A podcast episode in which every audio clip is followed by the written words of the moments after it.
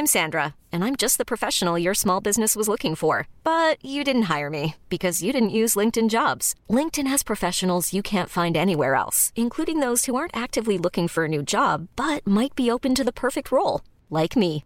In a given month, over 70% of LinkedIn users don't visit other leading job sites. So if you're not looking on LinkedIn, you'll miss out on great candidates like Sandra. Start hiring professionals like a professional. Post your free job on linkedin.com/achieve today. Hello, I'm Loretta from Birmingham, and you're listening to Dane Baptiste Questions Everything. My question for Howard and Dane is What is the funniest conspiracy theory that you don't believe in? Mine is that the reason we're all in a lockdown is because the government needs to change the batteries on pigeons. so, what's yours? Okay, here comes the show. And remember, question everything. Hello, everybody. Welcome to Dane Baptiste Questions Everything, a podcast for myself, comedian, writer, and occasional actor Dane Baptiste, my producer friend Howard Cohen, aka The Hizzer, Hello. and a mix of very special guests pose the questions that need to be asked. And we are talking everything from Everything from Loretta from Birmingham's question What is the funniest conspiracy theory you don't believe in? Ooh, that's. Dane, that's a challenging one. it, Uh, it, I can. it really isn't. I've, got, I've, got loads of, I've got loads of conspiracy theories that are funny, and I don't necessarily believe them.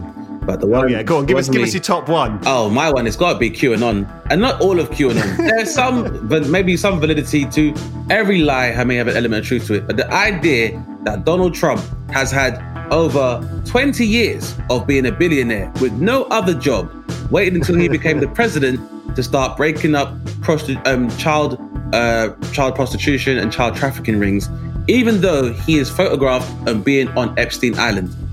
And Yeah. I find that the funniest that people think a man who had his own university where he could have been educating people and laundered money from that university, and then he is now a federal judge has made it illegal for Donald Trump to even have a. If Donald Trump wanted to start a charity now and call it "Let's Feed the Children," it is illegal for him to be a member of a charity because of previous money laundering crimes that he's committed. And Impressive. and you're telling me that guy, that guy there, the guy who refuses to pay more than 500 pounds in tax for Americans, that guy is trying to save young children.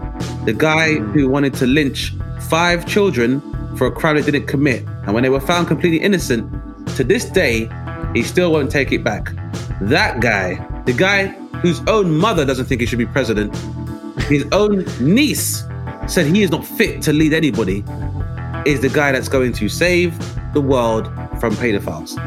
Yeah. That to me, Yeah. even and all, keeping in mind that Ashton Kutcher was on the 70s show as the dumb dude Kelso, and he owns a website where they deliberately use it to distract and capture child groomers online, and that exists, and no one talks about that. But they think Donald Trump is going to save the world from pedophiles, even though teen is the most searched porn category in the United States of America.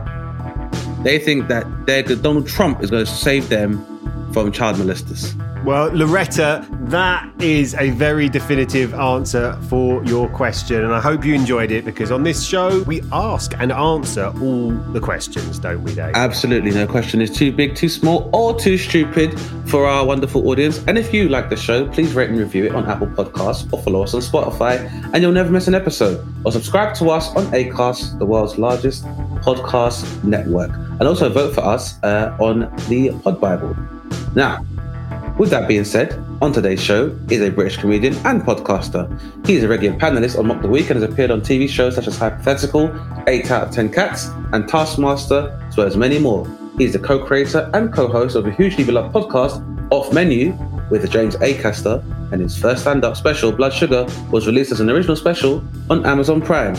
If you don't know, please get to know, and welcome to the show, the edifying Ed Gamble. What an intro that was. That was the Ah. full the full credit rundown. I loved it. Oh, Ed, honestly, mate, every week I get to write nice things about people that come on the show, and that was as good, you know, it's a, it's a joy. it's a joy. You don't You don't often get to hear them uh, as a British comedian because people feel sort of ashamed of it. So you go on podcasts and they won't list them like that. And they certainly don't do it at gigs like they do in the States. In the States, people will list your full credits, even though they mean absolutely nothing to an American audience. Uh, and then you'll walk on to them like losing their minds. They're like, "This guy was on eight out of ten cats," and they've got no idea what they're excited about, but they're just excited. exactly, and and that's the thing. I I feel like you know, the, you know, if you're familiar with the um, idiot phrase, "Give people their flowers while they still can smell them." So I'm know, not actually familiar with that, but I really like it, Dave. Yeah, it's a term that you should give people their flowers while they can still smell them. And uh, here at Question Everything, we are a florist. Bouquets here and there, bouquets all over the place. If you're a friend of the podcast, we can't wait to give you some flowers. We are, and no matter no matter how little sleep my uh, my child has given me, I will still get the little scissors and cut cut the little bouquet to give to our guest when they arrive. Thank um, you, so Howard. It's, it's, it's, it's a pleasure. It's, it's a, genuine pleasure, actually, because you don't. I was thinking about this when I was actually writing it. You don't get to do many good deeds. I mean, there's not a huge amount in it for me. Just in, you know, I don't. I don't mean wrong. I like to write the thing and do the show, but uh, it, it's nice to just be like, hey, you're good, aren't you? Well, it's very nice. Very nice to hear it. Thank you. It's, it's important, especially now in at a time where you know for in very, very, very, uh, we've come very close to our industry imploding due to mm. uh, factors beyond our control. So we think it's also important, Ed, to remind you what you, where, where, how far you've come. Because we, what we don't want is for artists nowadays to kind of, you know, look at the way the world is now and think, oh, it's all for naught, all those sacrifices that were made and all those mm. gambles I took and all these leaps of faith I made, you know, it was for nothing. no, it's definitely been for something. So we want people to remember, like, you know, You've done amazing things with yourselves. And, you, and, and what's, I guess, 2020 has taught us is that this can all end tomorrow for anybody. Oh, yeah, for sure. So, I mean, what, I, I, I, don't know about you, Dane, but I don't really feel like a comedian anymore. I yeah, exactly. Like yeah, sort of general content creator exactly. and uh, podcaster. I'm, I'm no better than a YouTuber. This is it. Mm. And maybe this is something we needed to realize as artists, as comedians and stuff, is that, you know, are, are we better than these people? They've, they've, they maybe were ahead of us in seeing the new landscape in which you realize your expression, and that's how they got in there. And look, I can't work out. I mean, I'm I'm mad. I won't lie to you. I am mad about Ed, but how do I fault a kid that ended up making millions being paid to open presents? Like it's it.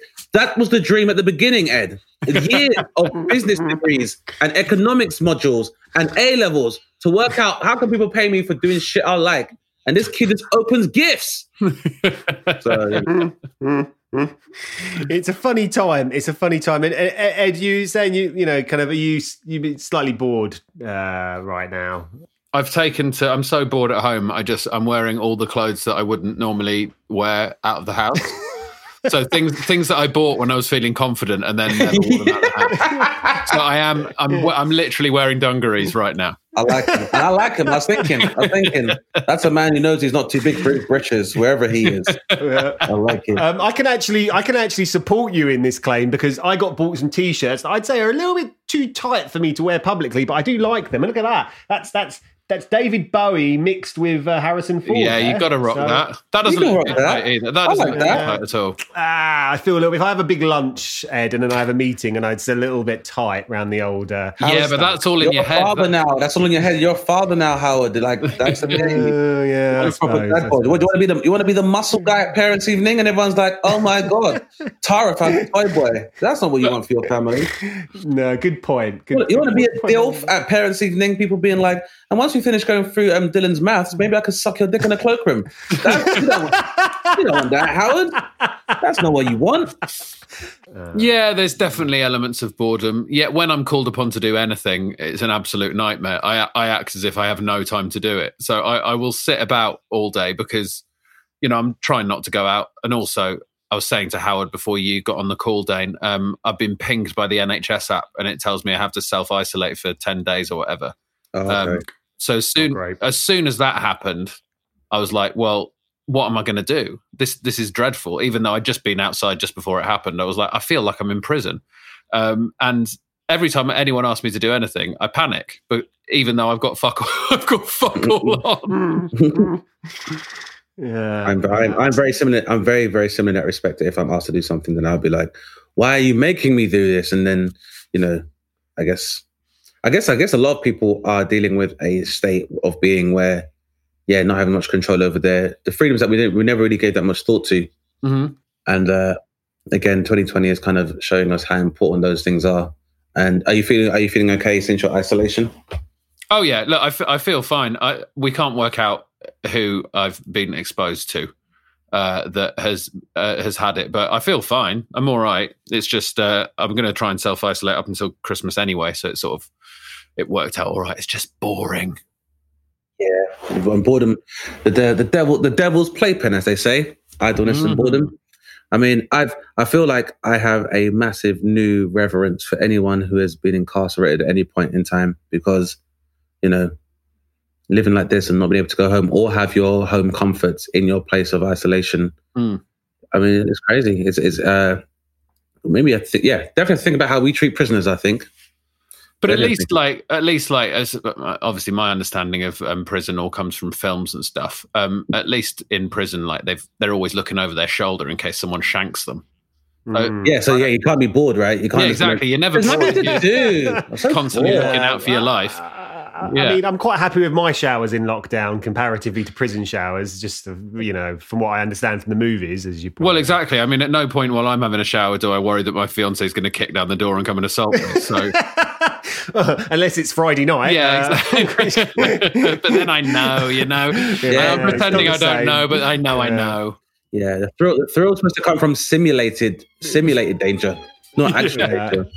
um, well, uh, on that note, Dane, it's probably time for a question, as the format of this podcast dictates. Absolutely, uh, Mr. Ed Gamble. Thank you so much for coming on the podcast. As our esteemed guest, we invite you to ask the first question, which we will discuss for 50 minutes and some change.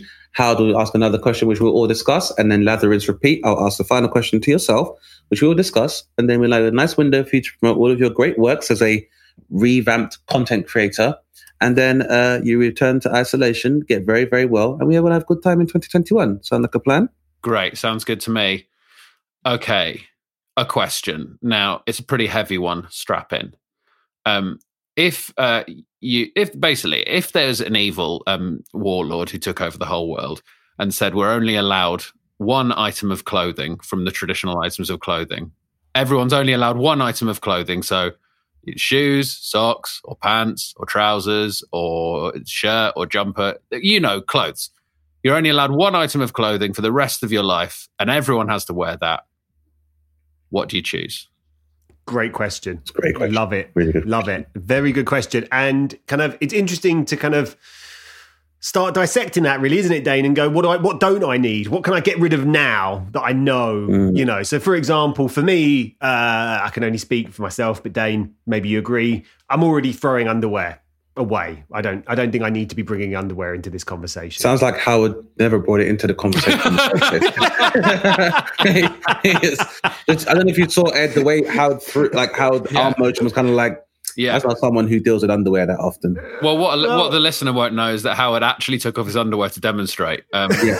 We could have imagined that, Howard. We didn't need to see it. Yeah, exactly. the elastics. I'll add the elastic snap for the sound effect. um, but no, you, I do. I mean, okay, okay, guys, you've been sitting at home more this year. Have you, have you worn less underwear? I can tell you, I have. I don't see as much vitalness to sitting at home having underwear under my jeans. Uh, I actually, I think I've worn the same amount of underwear. I've probably worn less jeans. I've probably sometimes I'll just you know it'll be the middle of the day and I'm just rocking underwear. right, right, Dane. I like that. Um, I would say my underwear, uh, my underwear regime has remained the same. Um, although I will say I made a, a significant transition from boxers to briefs over the last couple of years. Oh, Yeah, yeah, it's a, it's a good look. It's a really good look. It's uh, it's comfortable. Um, and uh, my main thing, Howard, as well as that, I just feel more comfortable with underwear on is I have a uh, slight fear of my house catching fire.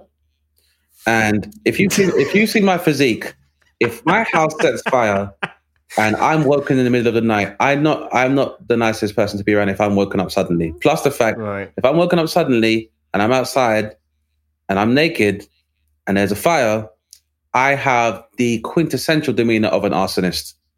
Once the police arrive, the detectives, insurance arrive, and they're like, "What happened here, sir?" And I'm like, "What the fuck do you think? I'm here, aren't I, outside with my dick out?"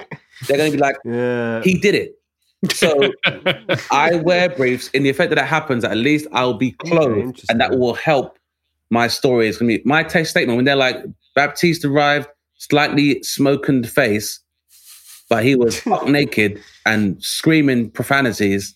Not going to look good in court. Whereas if they're like Baptiste, clothed in a very nice, tight-fitting, complimentary pair of briefs from Calvin Klein, Yeah.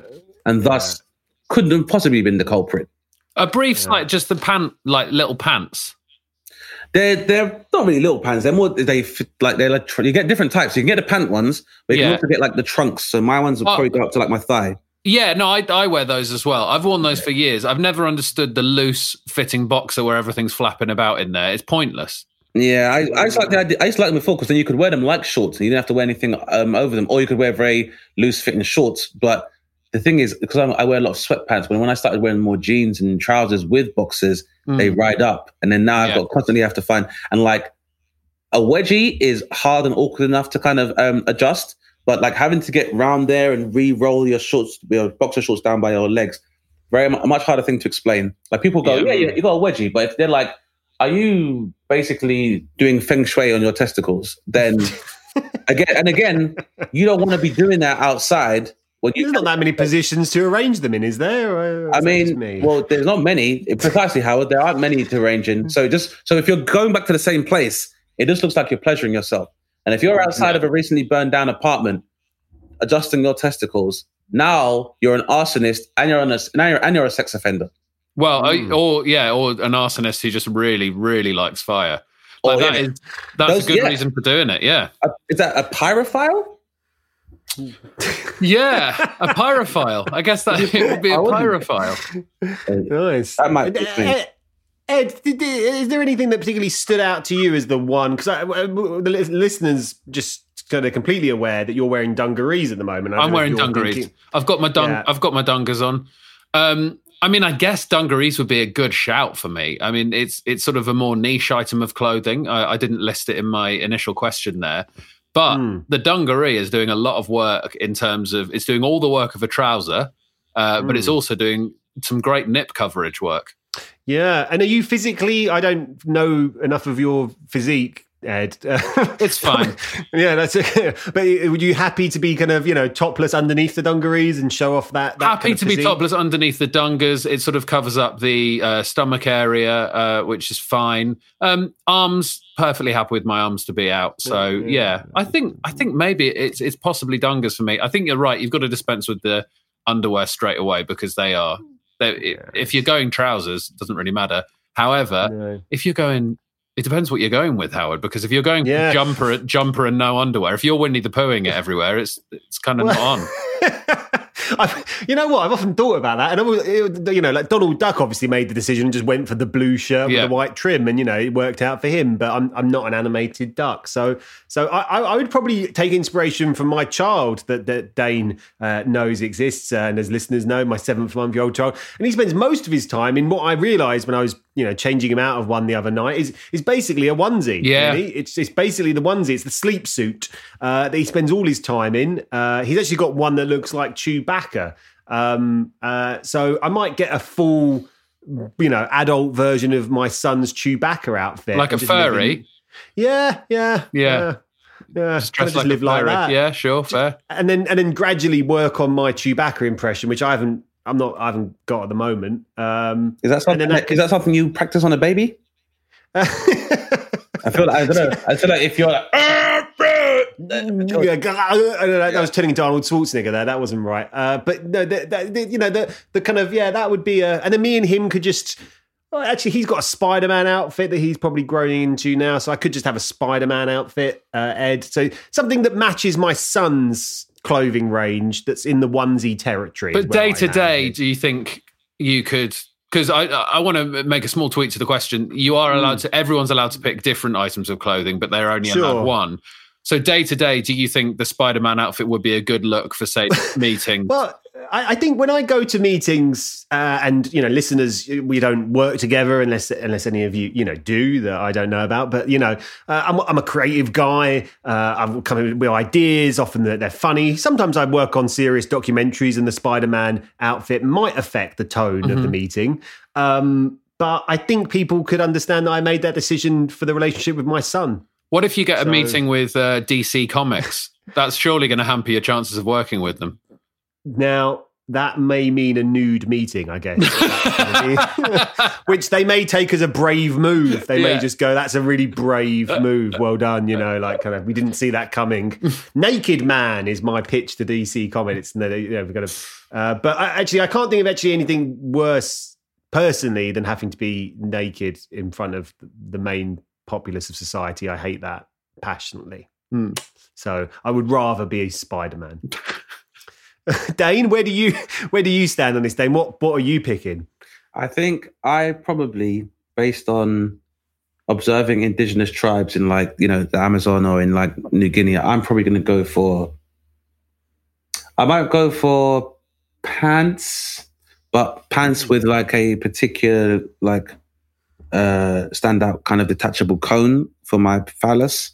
So I guess that would be like my warning horn or my battle horn. No one's ever Uh, called their own dick a phallus. This is the first time anyone's referred to their my phallus. No one's ever said that. I, I, now, I, was- if it's my, if it's because I don't know, in this this new this new totalitarian regime, I being like me being like the dick of revolution, I feel like it's going to attract unwanted attention.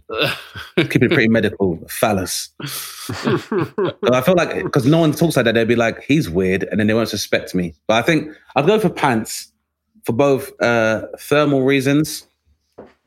Keep it, keep it, keep it, keep it nice Mm. down there. I think uh, just to get on with my day, no distractions, and also, as I said, I feel like this regime is unjust. And if at any point I need to join the revolution, I don't want to be climbing a barbed wire fence and then have an accident. Everyone's like, ah, damn, poor Dane had a cool hat though. So, is there not a danger you'll get your phallus cone caught on the barbed wire? I could, but that's what it's there for. Yeah. Right, but what That's if it gets caught and then and then obviously if you get caught up on there and your phallus is caught your phallus Yeah. cone My- my caught on the barbed phallic- wire. Phallicone. Phall- your phallicone's caught on there. Is that not going to slow? Is that not going to slow you down? Are you then going to get caught by the militia?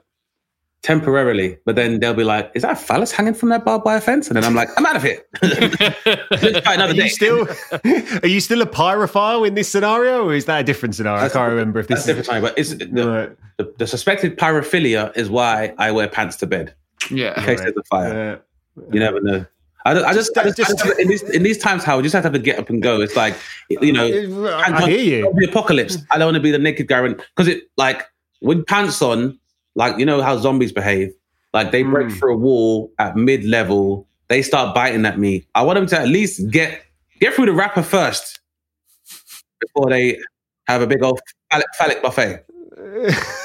it's nice to think that there's like potentially listeners hearing this, um, going to bed naked as the day they were born, deciding to put underwear on just in case there's a fire tonight because Dane said so.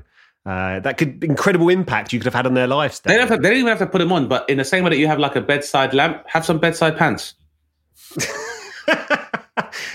What, you just keep a pair on the bedside table just in case. Absolutely, just in case. In case the door rings in the morning and Amazon comes along, you're not around ruffling. Now you got to answer the door with your dick swinging. Now you're in trouble with um, with Amazon. Yeah. They're like, I'm from Amazon, but you're a tribesman. This is disgusting. So have your bedside pants. I'd say, depending on your state, your pants, your glasses should be at the same Mm. place on your your bedstand.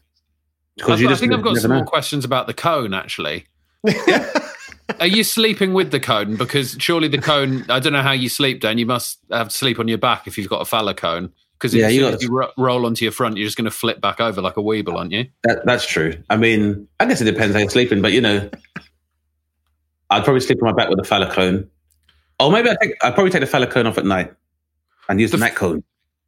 So you got a special night cone. Um, It would be ridiculous if I did it. I can't walk around all day with my dick in a cone and then Soft- wear the same I cone assume to it's a- bed. Uh, that would sound insane. Is it, a, is it a silk cone? Is it a silk cone? Not made of money, bed? Howard. It's a cotton polyester blend. Well, Also, I a don't silk know. cone would get very hot in the summertime. Well, for, uh, just for bedtime, I thought. you know, it. it's, Phallic- but uh, silk phallicone get pretty hot at bedtime. Silk sheets the- are a lot warmer than people think they are. Is the phallicone the day phallicone? Mhm. Is it like a hard? It's a hard material, right? It sticks out. Um, so would you then, as as opposed to a traditional pant, would you be laying your phallus it within the cone so it's constantly sticking out at ninety degrees? Not necessarily 90 degrees. I'd say more, a bit more perpendicular. I'm going for more of a 45 degree thing. So I don't want it to be offensive. I just want it to be authoritative and assertive. Yeah. You know, like I wanted to, I want to be able to be like, if I say excuse me, people still hear it coming from my mouth first, as opposed to like my phallus knocking over people's cups and stuff at like McDonald's and other multinationals that survived this uh, totalitarian coup. But like, no, yeah, it's important. yeah, I don't want, I don't want to poke people in the back with it, right? yeah. No, and it's just to be. It might just be worth mentioning to any listeners who obviously you know can draw. Uh, we are looking to just you know showcase some blueprints for this this design. Um, so just get in touch, basically. It works telescopically as well, so independent, irrespective of your like phallic size, you just extend it as uh, as uh, where required. Right. But how telescopically does it work? Say there's a moment where, in a situation, you might become, you know, occasionally gentlemen become accidentally aroused.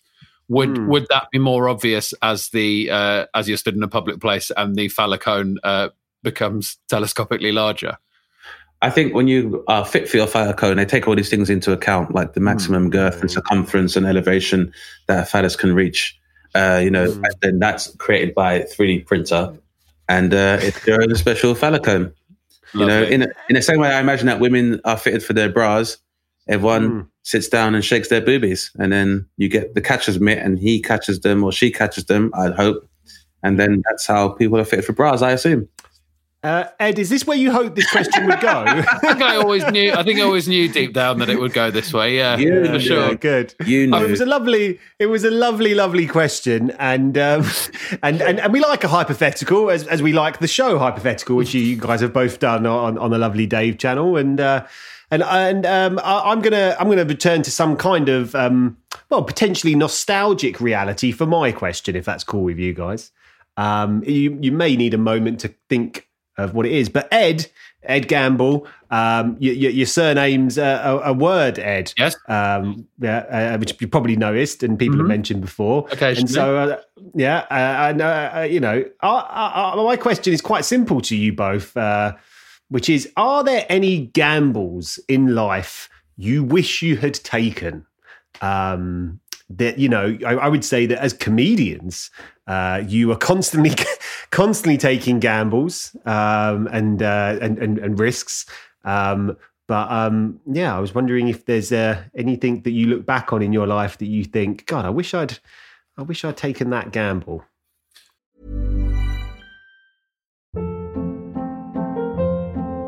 Hold up. What was that? Boring. No flavor. That was as bad as those leftovers you ate all week. Keke Palmer here, and it's time to say hello to something fresh and guilt-free. Hello Fresh. Jazz up dinner with pecan-crusted chicken or garlic butter shrimp scampi. Now that's music to my mouth. Hello Fresh. Let's get this dinner party started. Discover all the delicious possibilities at hellofresh.com.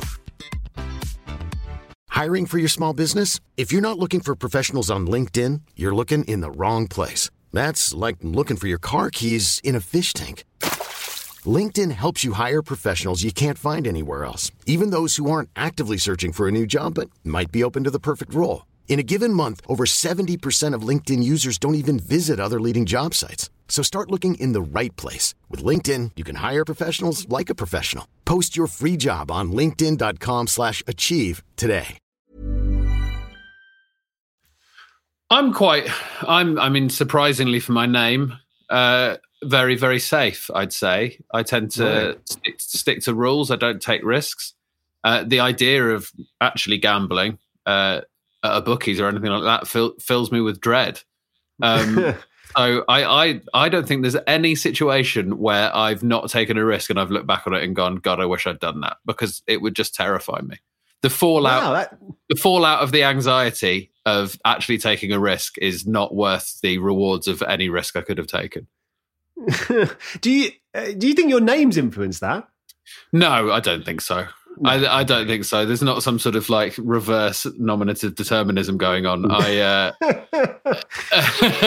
I think that's just my it's just my nature. Uh, I tend to just stick stick to the rules and just follow things how they come rather than rather than gambling, which is you know slightly pathetic. I don't know. What? How do you feel, Dane? Are you a risk taker? Um, I would say not particularly. In fact, it's funny. The biggest risk, I guess, I I thought about existentially was taking a gamble of doing comedy. So I kind of like was I was like, you want to do it, but it's like I don't know, it's not really the market for it. It's not really. I don't know if I'd even go about it. And I went to university, and so, but it used to actually put like a real psychological block on everything else I did because. Like my dad would kind of be like, "How come you never played the lottery?" And my mum, but you never buy a scratch card, and you don't. And I never really used to gamble either. Didn't really go to casinos or anything like that. And I think it was just hmm. it was just a block I'd put in my mind where I was like, until you're prepared to take the gamble to do something you actually want to do, like there's no point in doing anything else because you're always being half-hearted because that's the idea of when you do games of chance is that you know you're taking a risk. But I'm like, if you won't take the risk with something that actually matters to you, really matters to you, what's the point in playing the lottery? So yeah, I think it was only after I actually started giving comedy a go that I probably would take a lot more gambles. And so I I don't really play games of chance that much. Um, and that's and that's also because I used to work in William Hill. So oh, really? Yeah. So basically, in the same way that people, well, if someone works at McDonald's, you're like, "Hey, man, you want a burger?" And they go, "Get that shit that fuck out my face." Like, I think I spent enough time around the game industry within uh, William Hill. It kind of put me off, and I remember the story that did it for me as well was that there was a guy called Sylvester uh, who was a regular at one of the uh, William Hills I used to work with. Really nice guy, had two cats. That's pretty much all I knew about him, other than put on my fucking bet, Dane. Um, Hmm. He used to bet on greyhounds, and he did an accumulator once where he put on four pound fifty, and in one day he won uh, four thousand pounds. And Wow. a, a return on a four pound fifty investment of four thousand pounds Mm-hmm. is enough to make anybody want to start gambling. Yeah. Because I was Hmm. like, that sounds real good. And my manager turned to me, I was counting his money, and she said, "We'll have this back in a year." Yeah. Hmm. And that was a very that statement was so sobering. I was like, nah. This- Mm, it's depressing. Isn't it? It's so Yeah, sad. yeah, and really I think that put me business. yeah, and that kind of put me off it. And also, and and just there's other stories like I'm really bad at maths, and I think understanding of statistics and mathematics at that level is how people are good at gambling. And again, I just don't have the patience. But even then, uh, the one lesson I actually took away from maths was the way of working out the odds of winning the national lottery. Right. And uh, for those who don't know, it's basically if you've ever seen a scientific calculator and there's an X with an exclamation mark next to it, that's like the factor button. So if you type in 49 then press that button, which basically means it's 49 times 48 times 47 times 46, all the way to one.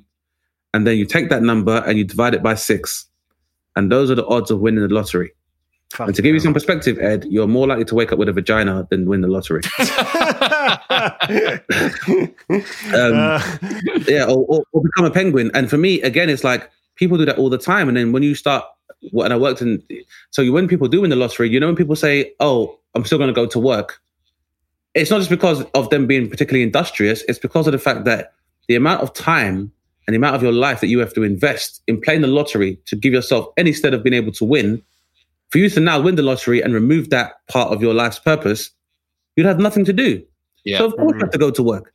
And yeah, that was just like, mm, again, that, that just turned me off of normal gaming and gambling. So yeah, with comedy, I think, yeah, comedy was more of an existential gamble I was trying to take. And like yourself, Mm. I was definitely a square as a kid. Like, you know, I wouldn't even take a risk with like getting a job. So I'd have no tattoos and I didn't, I have my ears pierced and I didn't, you know, I was dressed a certain way and make sure I spoke a certain way because I was like, I don't want to leave it to chance that someone might just like me alone for me to get gainful employment.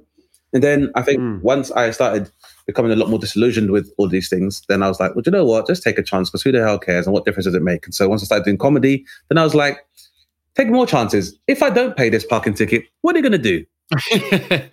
And then and, and being able to look and research it and be like, and you know, people don't challenge things. I'm like, but if I challenge it, what are they going to say? And most Mm. people don't are not, and most people, especially when they come from institutions of power, they are not used to having their power challenged. And you know, Mm. like one of the ga- the first gamble I took was quitting my job, not waiting for another job, not saving enough money to hold me over until comedy becomes lucrative, not going traveling, not working part time, saying categorically, I fucking quit with no backup job, no alternative, no guarantee of Mm. pension or redundancy. Just be like, fuck this, I quit. And again, it was like, if you do that, what's the worst that could happen? Take a gamble. And Yeah. yeah, again, gamble. Ed, do you feel, do you feel that you took a major gamble doing comedy? or- No, or- I was just or- gonna, I, I was going to say I don't think I felt like I was. I think I sort of stumbled into it a bit and just thought, oh, I enjoy doing this. I'll just sort of keep doing it until it feels. I never felt like I made that proper jump of going like I'm going to quit this job and now co- it, there was sort of a lot of crossover and then. Also, I think I was just stupid. I just just think I was stupid, and I didn't realize what what life entailed. And always very, you know, very well looked after, privileged. Um, and it was a Right. bit more like, oh well, it's worth a shot, isn't it? Why not? Did, you know, did it's it, just did it- it did it help the fact that because unless um, um, tell me if I'm mistaken, but your opening kind of area, um, opening period of your career, uh, you were uh, part of a double act. Uh, That was yeah. that- so I, that was part of it. I mean, I did so I did comedy at university in the sketch group, and then I started doing a bit of stand up. And I, when I was doing stand up, I was also part of a double act. So I've always Mm. and we did a podcast as well. And so I've always Mm. done lots of different things. Um, Mm. But I've always worked with other people as well, so it sort of feels less scary i think when you're when you're collaborating with people as well because you sort of egg each other on a bit. But i think the main Yeah. reason it didn't feel like a gamble is that and it wasn't self-confidence in i didn't think oh well this this will definitely work out because i'm brilliant. I never thought this has this has to work out because i've got nothing else. It was just ah, well probably be all right wouldn't it? Just dumb. Just just really thick. Yeah, it's interesting to hear you guys talk about it. Uh, as Dane knows, um, I I mean I'm a producer and I'll always be a TV producer, and you know I, I'm very happy as that. It, I, I sit and come up with ideas. I try and get people to he- let me make them. Sometimes I make them myself. Sometimes I find other people to help me make them. Get to work with people like you guys. What a, I mean, that's just the best thing ever, right? What a great job! And you're Yeah, very like, lucky Dane- you're very lucky howard very lucky man. But yet Dane knows that for for a period of time, for about two years or so, I actually dabbled uh, on stage purely just to test out if it if it if it worked. Uh, and I think the gamble I wish I'd taken is I wish I'd done it earlier because I think I, I was probably kind of mid early thirties when I started doing it. And responsibilities were building in my life, uh, and to have been kind of a younger person doing it, I think the fun that there is, well, maybe I'm wrong and it isn't fun. or it depends how seriously you take it, I guess. I was actually in a in a in a in a I did like four comedy shows with a, two friends of mine. It was called GCSE Drama. Uh, and it was the story of three guys who hadn't ever finished their GCSE drama course, and they decided to start doing it again 20 years later when one of them was let out of prison. Um, and um, we used to perform these horrible GCSE drama sketches. I think then Stephen Merchant actually did something quite similar at some point in one of his shows. Um, and um, I kind of often look back on that and gone, I wish we'd, I wish we just done that more. It was just kind of quite fun. Yeah. really. Yeah, that's the same for me. I think how when I when I finally bit the bullet and started doing comedy, it was again while I do it before because it provided me with so many things, both socially as well as uh, I guess artistically and uh, personally that I I was looking for for so long. But I would say the only thing I, I one thing I wish I took a gamble on a bit more was probably more some activities like sport and martial arts that I was really into. So. I left Hmm. until I was like 17 before I got into Taekwondo and just made my own way and started training there. And I just wish I did that more often. And uh, Yeah. you know, we're playing football and stuff, which I enjoyed, and I have no, uh, you know, misconceptions about my ability. But at the same time, I felt like if I applied myself at the time, maybe I would have seen how far I can go. And sometimes it's because it's interesting to see how far you can push yourself, how much you can achieve if you push yourself. But at the same time, I think that was always a an annoying, uh, a annoying, I guess, description of me. People say is that he has so much, he has so much potential, just needs to pull his finger out, and that was always a frustrating thing to hear. And I guess Mm. comedy was the last gamble of actually, yeah, Delivering. yeah, delivering and, and giving the chance to realize my potential. But Uh, yeah, were there any other career? Were there any other options for you, uh, Ed, when you were uh, when you were moving into? I never, like- I honestly never thought about it. I never thought about any other options. Like I was doing Really? like jobs here and there, but I never thought when I got when I got into them that that would be me or that Mm. there were careers that I wanted to work on. Um, I think I always wanted to be an actor, and then started doing comedy at uni and sort of fell in love with that. Um, I think I, I didn't have a game plan, but I was like, well, I'll give I'll give comedy a go, and then I guess just work something else out after, like maybe you know writing Hmm. or do something in telly, or it was just all very wishy washy. I never. I, I, I never have and do not have a game plan. I think that's the best way to be, man. That's the real gamble. You just let the let the um, chips fall where they may. So maybe I'm the ultimate gambler in a way. Exactly. Well, uh, this feels like we've come full circle, really, in the sense that, yeah, I mean, I, I, I, I do look at, I mean, uh, you know, to, to, I don't know. It, it, like I say, I, I, I've p- pissed around and ended up with. I, I reckon in two years, I had ten minutes that I could do on stage that I would genuinely say wasn't shit. Uh, and you know, proof of that, right, is that the people laughed at the you know, when you do enough of the things, you're like, oh look, this is like gig whatever, like 104, and they keep laughing at this. So there's clearly something more or like it's working to it. But then to to gamble to actually commit and then be like, right, I'm going to get like you know, an hour, and then there's gonna be another hour, and then you know, fuck, fuck that. No offense to you guys in your life, that is that is a, a, gamble to be able to pull that together and and. But it doesn't. It doesn't right? feel like that. If you've if you've done an hour and then you're like, I'm gonna do another hour. There's normally some things that have happened along the way to suggest that other people also think you can do it. Um, Yeah. Like if you're on your fifth hour and you know no one said, "Do you want to come and do this gig?" or pe- people are coming to book you for stuff or telling you you're good, you shouldn't. Yeah. You probably you probably shouldn't do it. Don't do the fifth hour. Leave the fifth hour alone. Probably. yeah, the hint the hint is there from the universe to suggest. Yeah. that, Exactly. Yeah. mm, Not sure people are really in love with this stuff, but uh, it is a, it is an interesting thing gambling, and I, I, I must stress that you know we're not trying to uh, demean uh, gambling as in like it's crazy how much people bet, right? I mean, I often think uh, as a fan of sport, uh, I often get you know inklings, uh, and fuck me, I can't believe that people put all that put as much money as they do on this stuff. As you said, Dane, uh, watching people kind of come into betting shops and do what they do. Uh, Yeah, be, but- be but- careful. But then, but then, but then, but then I'd say I get it because uh, the other gamble is: Are you going to gamble that you're going to work diligently in an office in the service industry for 50 years of your life and then have a private pension at the end? Well, there's a lot of people that found out in 2008 that that's not going to happen either. So that gamble of trying to rely on people externally to you to look after your life and give over your responsibility to other people, I felt was a much worse gamble than the gamble of doing something I wanted to do with my life. So that for me was a big catalyst in terms of me doing comedy. It was kind of like before I'd be like, but if you don't do so well, you struggle for money. How would you take care of family? How would you be able to, you know, take help your friends out, your parents? But I was like, but then if I go fucking mental from sitting at this desk, I'm also no help to anyone. So yeah, it was just it's just with all gambling. I think all games of chance. It's about weighing up risk. And for me, it was kind of like you know, if this doesn't go well, I can always go back to my regular life and do what I was doing before. But just take a chance because then at least what I won't be doing is looking back, being like, what if? And that's the thing with gamblers is that a lot of the time, if they do win from a safe bet, their first thought is should have bet more. Yeah. Mm.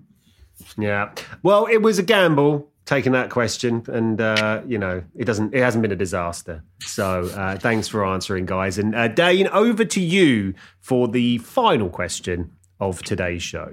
Absolutely. Now, I want to frame by saying that uh, this isn't necessarily a question framed directly towards yourself, Ed, in terms of uh, how you answer the question, and and it's not about yourself, the individual. It's more about your viewpoint on this in general. So, as Howard mentioned previously, that you were a part of a sketch group and there's a double act, um, which uh, was the first incarnation I saw you, and you appear to be relatively successful. Um, but as I said, you have now transcended that into being a solo act as well as a uh, a content creator, and are now in a quasi double act on a podcast. hmm So my question is that um, with groups, can you always tell if someone's about to go solo? And also, if people go solo, uh, is reunion always a possibility? Good question. Um, yeah, yeah. I think it's really difficult, isn't it? So, thinking specifically about comedy, I think when you go and see sketch groups, quite often it's really rare that you'll come out of watching a sketch group or watching a double act and not decide in your head who you think the best one is. Do you know what I mean? It's so Absolutely. It's Absolutely. so hard. Like you don't want to do that because you just want to watch the group. But I think you naturally go, oh, they've they've got something above the others. Yeah. Um, and at that point, you probably think, oh, they'll they'll probably stick around. They might go solo. They might get a part in something or whatever. Um, which is not a fun thing to think. I think it's quite unfair. Uh, I'd say there's one group. Sorry, just to jump in. There's one group that I think maybe uh, had changed that for me, which was Daphne, who I think Mm-hmm. when I watched those three guys, they had such a n- different thing going on uh, in each person George, uh, Jason, and Phil. But uh, that's just interject on that one. Yeah, but yeah, so I suppose yeah, with with Daphne, they're all uniquely talented in in their in their own ways. Uh, but uh, I think most of the time you sort of end up going, "Oh, that person, that person's really good. They they've got something," um, or or thinking that person that person's not very good. They're letting the side down. Um, so, and with groups that start in a group, so certainly the double acts I've been in. So I was in a double act with Ian Boldsworth. I do a podcast with James Acaster now. I do a radio show with uh, Matthew Crosby, uh, and I've I've always worked with other people. Luckily, I think with most of those we were we were all solo performers beforehand anyway. So those egos all existed separately from the group uh, anyway. It's just about it's always difficult to work out who's more invested in the group and who's more invested in their solo stuff so tricky working with other people. Now, now I'm a bit older and everyone's got their own thing going on. It's sort of it's it's a way more relaxed experience, I think. Hmm. Yeah, it, it- it's it is a challenge though, isn't it? Because also, you know, the, the the fact that it worked for a period of time doesn't necessarily mean that it should work for, forever. No, Uh, and it, it it doesn't because because you know lives change and relationships change, and it, what makes a group good to start with, uh, you know, you you don't really know what it is. It's all environmental factors, and if something changes slightly and people's lifestyles change and their priorities change, then it can affect what what made that group good in the first place. I think. yeah, And I mean, those groups normally, do you think the uncoupling or the disbanding of these groups normally begins with something uh, external or internal? Because I, I guess for myself, because I, before I did this podcast, I was a part of a group podcast myself, Mhm. and that disbanded. And, and I wouldn't necessarily think I joined that necessarily with the view of oh, I'm going to do this and go solo with my own podcast. Um, but yeah, I think I suppose it was kind of an inevitability anyway. Um, so I think it always feels like it comes from an external thing, like someone getting something else or someone starting to do better than the others. But I think I think really that comes from it, the internal issues within within the group anyway. Because really, on the face of it, if you're in a group with someone and they do something amazing that you don't get to do, you should be happy for them. Yeah, Um, because all it does is lift the group as a whole if they're still interested in being part of it, and also it's your friend. You know, you, you should you should be happy for them. But I think those sorts of things can can rot away. And I speak as someone who has been the person doing well and also the person seeing someone else do well. yeah, Uh, yeah. I've I've seen both sides of the fence, uh, and it's hard, especially when you're younger. Especially when you're younger and you're ambitious and that's the that's the thing, isn't it? When when when the kind of uh, not to say that the, the kind of sediment settles in people's lives a little bit, but you, you know what I mean. You kind of hit a point where maybe life's more more kind of got a constitution to it that you build from. Where apart from you know kind of when you're, when you're younger, you know it is a change. I, I remember a, a, sketch group, uh, which I'd be amazed if there's any listeners who remember it, called Oyster Eyes, um, who were four four person group, uh, two uh, female performers, two male performers, and um, it you know it, it, it disbanded many many years ago, but out of it have come you know three quite recognizable you know comedy faces. And i think they all probably still get along and maybe at some point you'll see them back on stage together. But um but that that was one where you kind of like hey that probably made sense that you guys didn't stick together because look what you've gone to do on uh, you know individually. Uh, but then the big one's Klang right? We are Klang is the uh is one of the ultimate uh sketch group stories which is you know they were the most beloved people in edinburgh yeah, for such a period of time. And then obviously uh, Greg Davies has gone on to. He hasn't done too badly, has he? Uh, Yeah, he's done all right. But to be fair, I think with Klang, all of them are still working uh, to quite a high level, a high level in comedy.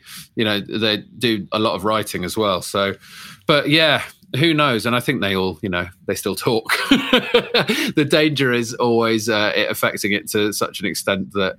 Uh, that you don't end up talking to the person, but you look at a group like Pappy's. You know, I do a radio show with Matthew Crosby. Um, they still work together. They might not do live stuff together, but they do podcasts and stuff, and that's a that's a good story. Do you think that's a good part Yeah. of the caveat when you uh, assemble a group of like-minded creatives that everyone's aware that everyone's going to go solo? Yeah, I think. I mean, ideally, you'd sit down and have a meeting before the before the first proper meeting and go, guys, we're going to form a group, but any of us might fuck off at any moment. So just beware, mm. beware. We're all looking after our own careers as well. Yeah. Do you ever fancy going back to a, a, a kind of comedy group uh, in that way, uh, Ed? And you know, not of... not in not in the sort of same sense. I think.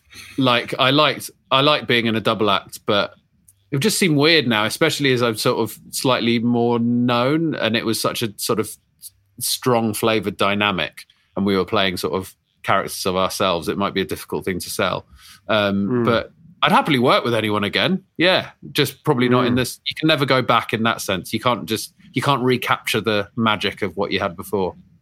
Yeah, it's difficult, isn't it? It, it, it? It's also kind of like you say, people's lives change, right? So you know, in I don't know, but in Dane, I, I feel like I need to do this on behalf of the listeners who who some may uh, you know, may have Before been. you start, Howard, I saw this coming. It was great working with you. yeah, episode 89 and out. Uh, no, um, no, but, uh, you know, there's a lot of fans of, of our podcast and, uh, and the Quotas Fall podcast, which you did. Um, and, uh, you know, I'd be uh, a fool not to ask you uh, if, if, if you guys have ever thought of, of reuniting because you had a great following, didn't you? Um, good question. I think it's been something that we've discussed, but I think since the disbandment of the group, I think for a few members, you know, fortunately, uh, they've seen some uh, increase in their profile, increase in opportunities, and you know, a lot of time when people didn't see certain members of the core group not appearing on the podcast and episodes because they may have been filming or working, and the idea of the podcast was for us to unite and put ourselves in a good stead where we'd be, you know, have a higher profile and be better predisposed to some opportunities. So where in some ways that's kind of happened. So for, you know, myself and Kay and Ishan, uh, you know, have become a lot more busy. Ishan has gone on to host a show on Asian uh, Network on the BBC. Uh, Kay has worked very closely uh, with uh, Asian Network as well as uh, 1Xtra, as well as a lot of writing stuff. He recently worked with Charlie Brooker and stuff as well. So a large part of the objectives of coming together as a collective have kind of actually occurring now. So I think hmm. yeah, I, am sure that we could come together again at some point. But I think historic roles where some people may have dealt with like researching and some people have dealt with the more administrative side of it. I don't think everyone can always do that as well because they haven't got the same amount of time. But um, mm. yeah, to that's always the problem, isn't it? Isn't yeah, yeah. The problem, guys. That you know, and, like, distribution like of work. It's like Ed said, distribution like, of work always gets people wound up. Lifestyle change as well. Like as Ed said, like you know, you can get wound up, and and and but your priorities change, your your situation changes. Like You'll have, you know, children to support. And so it's not as easy to spend time around the collective and stuff as well. And so, but yeah, I'm definitely always open to it. And like Ed said, it's like if ever I want to create or I want to realize a an aesthetic creatively, if, you know, the people I worked with previously had that competence and I know it works, then I have no qualms about going back to them and working for the greater good. So, you know, I just, I, when it comes to groups and kind of the dynamic of groups, I really just hope, yeah, everyone, I would always want to be somebody who would approach uh, collaboration without the ego of being like, well, because I did this much, I have this much of a say. Like I always will try and make right. roles very clear in that. So yeah, I would definitely, I'd say de- never say never for Quotas Fall uh, reunion again.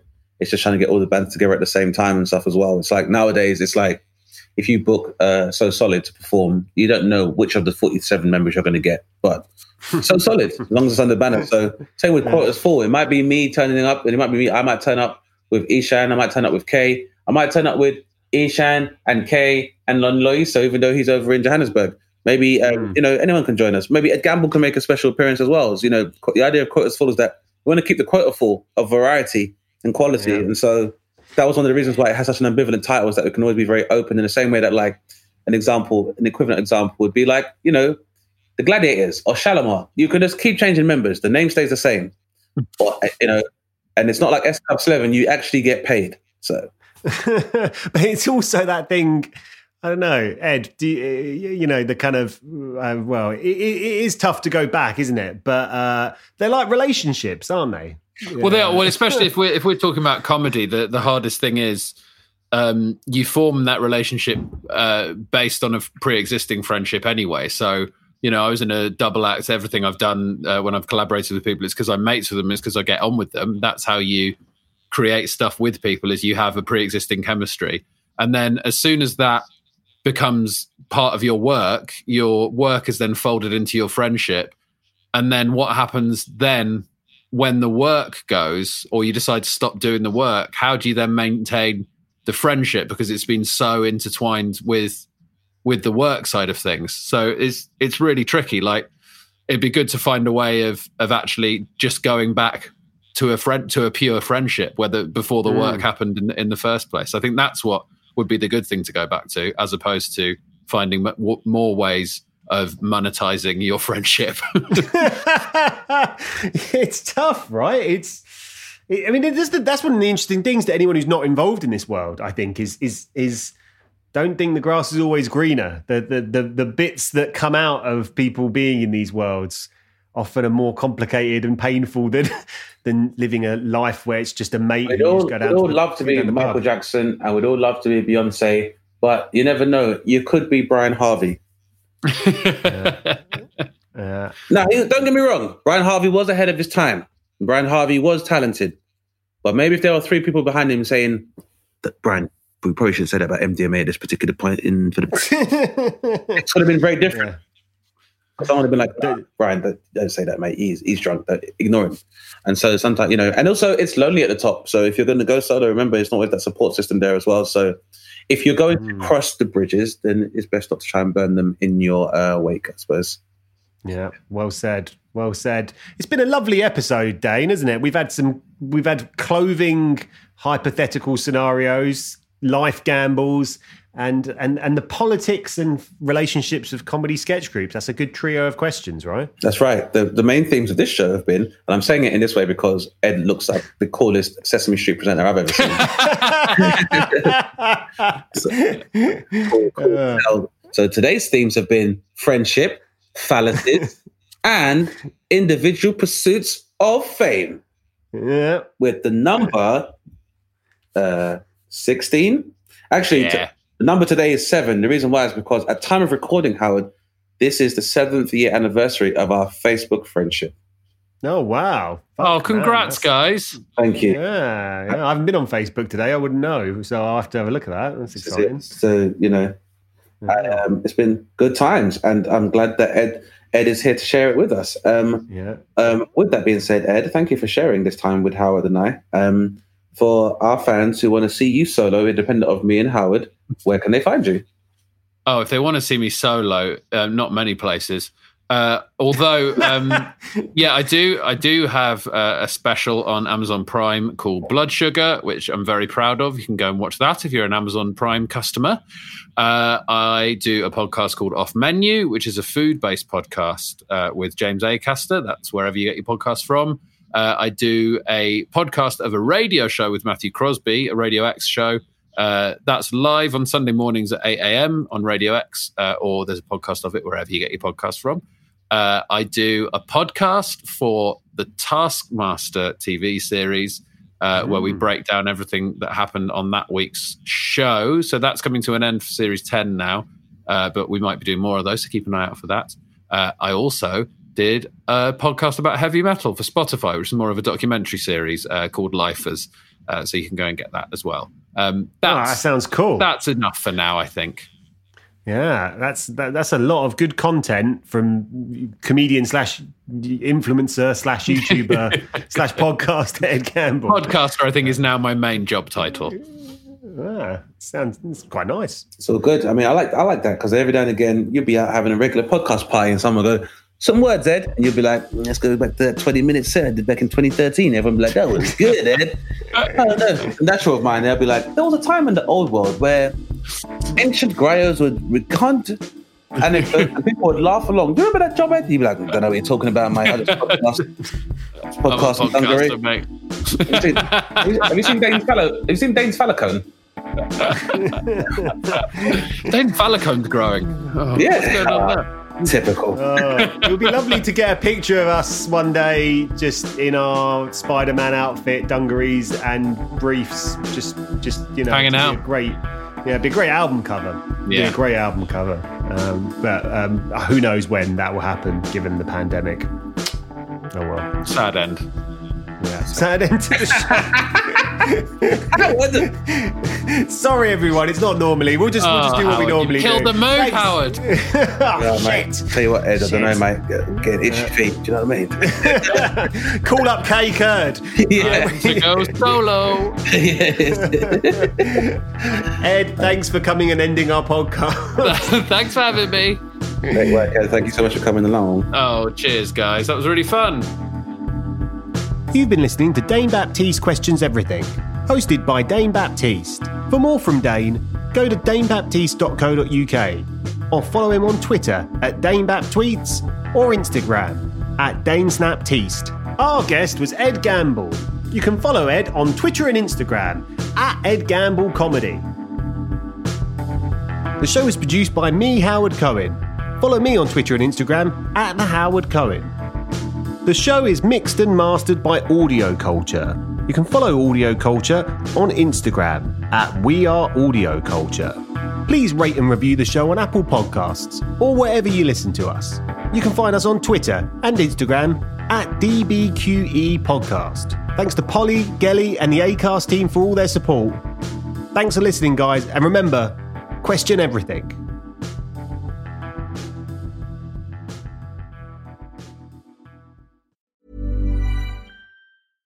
Ever catch yourself eating the same flavorless dinner three days in a row? Dreaming of something better? Well, HelloFresh is your guilt free dream come true, baby. It's me, Keke Palmer.